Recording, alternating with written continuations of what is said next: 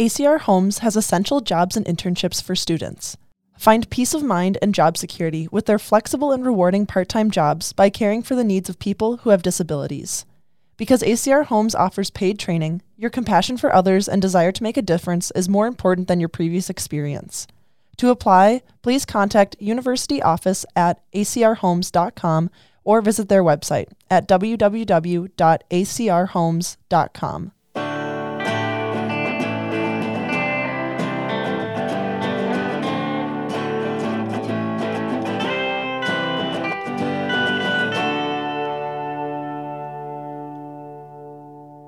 Hey everyone, I'm Ava Kian.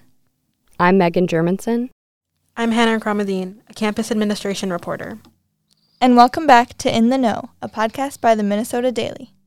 Last July, in the midst of protests against police brutality, the Minnesota Indian Affairs Council, or MIAC, sent University of Minnesota leadership a series of specific requests they asked the university to partner with the 11 Minnesota tribal nations and establish a system wide tuition waiver and create an American Indian Policy Review Task Force that would review the university's past and present policies, along with other requests. So, in today's episode, we look into those requests with the president of the Prairie Island Mdewakanton Dakota Tribe and vice chair of MIAC, Shelley Buck we hear the university's response from Senior Director of American Indian Tribal Nations Relations, Tad Johnson, to get a better understanding of the university's current relationship with the tribal nations of Minnesota. One request in MIAC's letter was that university leadership, including the regents and the president, be required to take a tribal state and tribal university relations course and be required to meet with the tribal leaders at least three times per year. They also pointed to the university's failure to teach about tribal economies and their history as a land grant institution.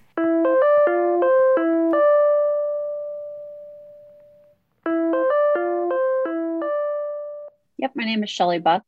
We made these requests because, well, we've been making these requests as MIAC, as individual tribes, um, for years, but we're making this collective request because it's the time. It's time. I mean, it's it's past time. We we are done being forgotten. We're done seeing things happen to our people and finding that it comes back to education. Everything's education. And my tribe learned years ago that the only way we were going to succeed as a tribe was to educate our people in the uh, dominant society's way. And uh, if we truly want to be one Minnesota, then I think it's time we start making these changes. And uh, I mean, I know for me, I'm a fighter. So um, I'm ready to make this happen. And uh, I'm pretty stubborn too. And I think we have a lot of tribal leaders like that in this state right now. So it's it's time. It's time to get this done. It's time that they work with us. We're not asking for anything outrageous. We really aren't. We just simply ask that past wrongs be righted and uh, and we work together. I mean, we're willing to work with them on this. As the vice chair of MIAC, Buck was involved in the writing of the letter and resolutions that MIAC sent to the university. Last August, a month after MIAC sent the letter, President Gabel met with them to discuss their requests. But Buck said it's important for them to hear directly from the Board of Regents as well, since they hold a lot of power within the university. Is there something specific that you would like to hear from the Board of Regents themselves? Well, I think they need to acknowledge the wrongs that were done to the Dakota people, especially uh, in a state. First, acknowledge that our land was stolen from us and the university has profited from that land still quite nicely and have them acknowledge the fact that that is Dakota land that they're on.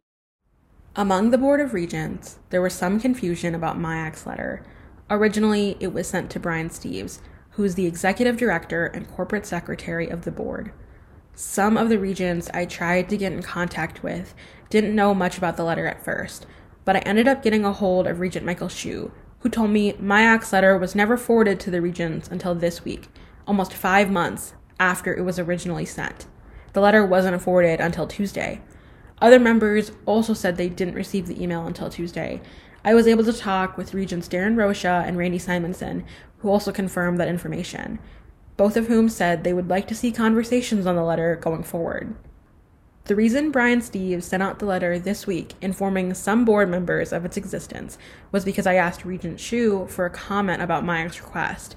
Other university administrators have been more responsive. Tad Johnson is the Senior Director of American Indian Tribal Nation Relations and also a professor of American Indian Studies and a member of the Bois Forte Band of Chippewa.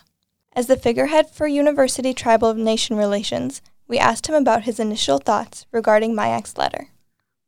Well, actually, I, I think it, it probably it's the beginning of a very constructive dialogue that has long been needed between uh, the Indian tribes of Minnesota and the University of Minnesota. And um, I think there's a lot of um, there's a lot of history there. President Gabel not only met with the 10 tribes that are uh, members of the Minnesota Indian Affairs Council. But on November 4th, she and I met on Zoom with uh, the one tribe that's not a member of the Minnesota Indian Affairs Council. And she wanted to make sure that um, she met with all the tribes. And so um, it's, you know, it's not easy to schedule a tribal leader uh, or an entire tribal council. And it's really not easy to schedule a president. But she she wanted to do it, and so we did it. And we're going to She's going to appear in front of the tribes again on December 18th.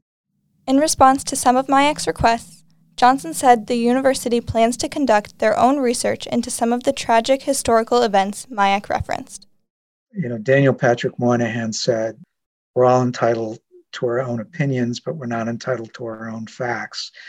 And so when um, President Gabel was meeting with the tribes, she agreed that, you know, let's work together to get to the bottom of these issues that um, the tribes have had with the university over the years. And so um, we're seeking grant funding for the tribes to do their research, and we're seeking grant funding for the university and um, uh, to do research. And we want to work together hand in hand with the tribes on creating um, you know it's it's the beginning of truth and reconciliation. And i think the first thing we need to do is fact finding.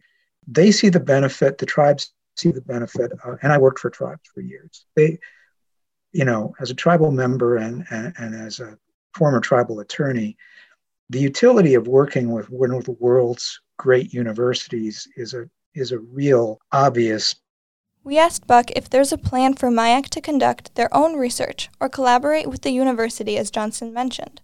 Buck had a different attitude than Johnson about who should be conducting the research. That I don't know for sure, but um, I don't know why we sh- need to do it when it's the university that's the one that caused the problem. They should be the ones that have to figure it out.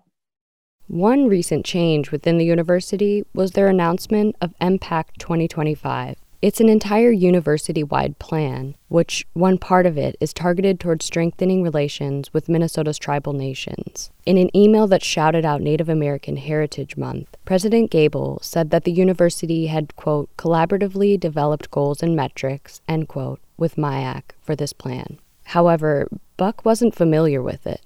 I don't know if I know, I remember hearing about it, but I don't know if I remember actually getting a copy. Yeah, I guess I'm, we're wondering if that plan was ever discussed with MIAC. Was there a partnership in creating those goals? And I mean, we saw this email right as we were thinking of where the story would go, and it was just shocking to see her mention it, but not really provide much elaboration on. And unfortunately, that's what we have gotten throughout the years from not only places like the U, but other um, areas where we we work with people on. There's a lot of talk and there's a lot of good things that people say, but it's the follow through that doesn't come. And uh, it's pretty frustrating. And I think we have the set of, of tribal leaders throughout the state that are just fed up with it all and we're we're ready to make sure those changes get made regardless of what that means we have to do we went back and forth with Buck about MPACT before sending her a link to the university's 35 page plan. Yeah, I've not seen this. So it's sounding like there might not have been consultation with MIAC prior to creating it? Unless, you know, they did a presentation, and I don't know if I actually, no, I don't remember this at all. No, this doesn't look familiar at all. But that doesn't mean others haven't seen it. I just haven't seen it. In light of the clear miscommunication surrounding MPACT and collaboration with MIAC, we also asked Johnson why it's difficult for the university to establish and maintain communication with the tribes. It takes a while to do stuff around here. So they, the previous administration kind of dip their toes into tribal consultation. Um, President Gabel is diving in full, you know, head first um, and um, really wanting to get in and have a, a true, um, meaningful conversation with the tribes. And I feel that there's a forward momentum in the state um, because of Governor Walz and Lieutenant Governor Flanagan, and then kind of the, the whole new number of Native American, largely women, uh, that have gotten elected to office, pointed to the bench. Um, and so um, there's there's a great deal of leadership um, by women on on on reservations. Several tribal leaders are now uh, women, which I when I began my career that was very unusual. Buck expressed a similar sentiment to Johnson when asked about the change in leadership at the university. You know, obviously, this has been a long time uh, coming, and you've had brief discussions or discussions before about you know changing university tribal relations but you said that you you felt hopeful still so i'm kind of wondering you know what makes this why is it different now well, one, the university now has a female in charge. I think um, as females, we we listen a little differently. We think a little differently. Um, I think we're more open minded in general. I mean, you can't put us all in the same group, but um, but I think that helps. And also, um, I just think the whole atmosphere around us, not just for Native people, but for for all people, uh, Black, Indigenous, people of color, there's just a different change. It feels different. Um, it's no longer um, something that we're just trying to do. It's something we are doing and we will do. And there just seems to be such a, a unique will to make things change finally and not just oh let's get our voice out there. Let's get this done. It's like no let's this will get done. There's no more let's let's try. It's let's do. And i always say we're done asking. We're starting to demand Although both parties are excited to have established communication with each other, Buck says MIAC needs more than just dialogue. Would like a clear plan on where we go from here. You know, we always, as tribes, get a lot of lip service.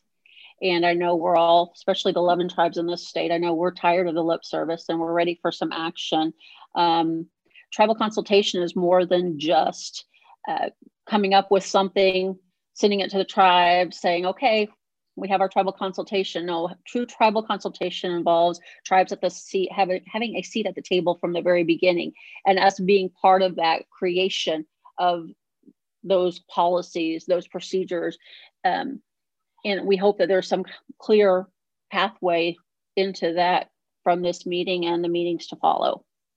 Johnson agrees that tribal consultation requires more than a simple meeting, but he maintains that the university is on the right track it's um, simply this it's meaningful consultation. Um, uh, for when I was a young lawyer, um, we would do a meeting with the Bureau of Indian Affairs or a local county, and they, it was kind of the pat the Indians on the head meeting. And it's like, okay, check, we check the box where we talk to the Indians. That's not the way it is anymore. Now, most tribal leaders have Amy Klobuchar, Tina Smith, Tim Walz, Keith Ellison on speed dial. And so that happened because uh, the tribes, um, people started recognizing the tribes as sovereign nations, which is what they are, um, and started listening to their problems and their issues. And now that the university has started going down this road of listening to tribes, um, when we are developing programs um, or policies that impact tribes even remotely, I think uh, uh, the best thing we can do is have meaningful dialogue, meaningful consultation, where um, they talk and we listen. The tribes talk and the university listens. And it's as that might be an overly simplified um, statement, but um, it's the only thing that works as far as um, tribal relations. And it's, you know, I've seen things change uh, over the last 30 years. As it stands now, President Gabel is planning to meet with MIAC again in December, which Buck says she's looking forward to. It's clear that President Gabel is making tribal relations a priority more than other university leaders in the past. But it remains to be seen how the university will fully respond to MIAC's requests and move forward with a plan of action. Thanks to Hannah Ikramuddin for helping us report on this. You're welcome.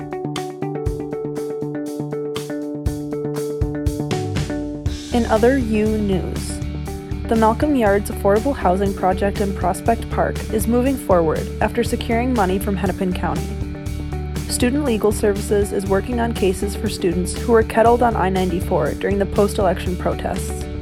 And a new popcorn shop has opened in Dinkytown. We'll see you next week.